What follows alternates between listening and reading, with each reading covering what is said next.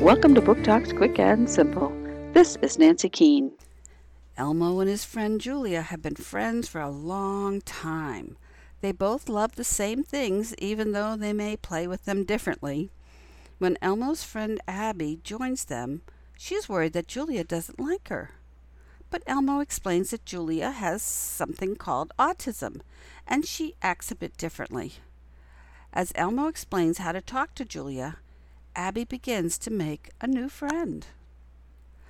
We're Amazing 123, a story about friendship and autism by Leslie Kimmelman, Little Golden Book, 2017.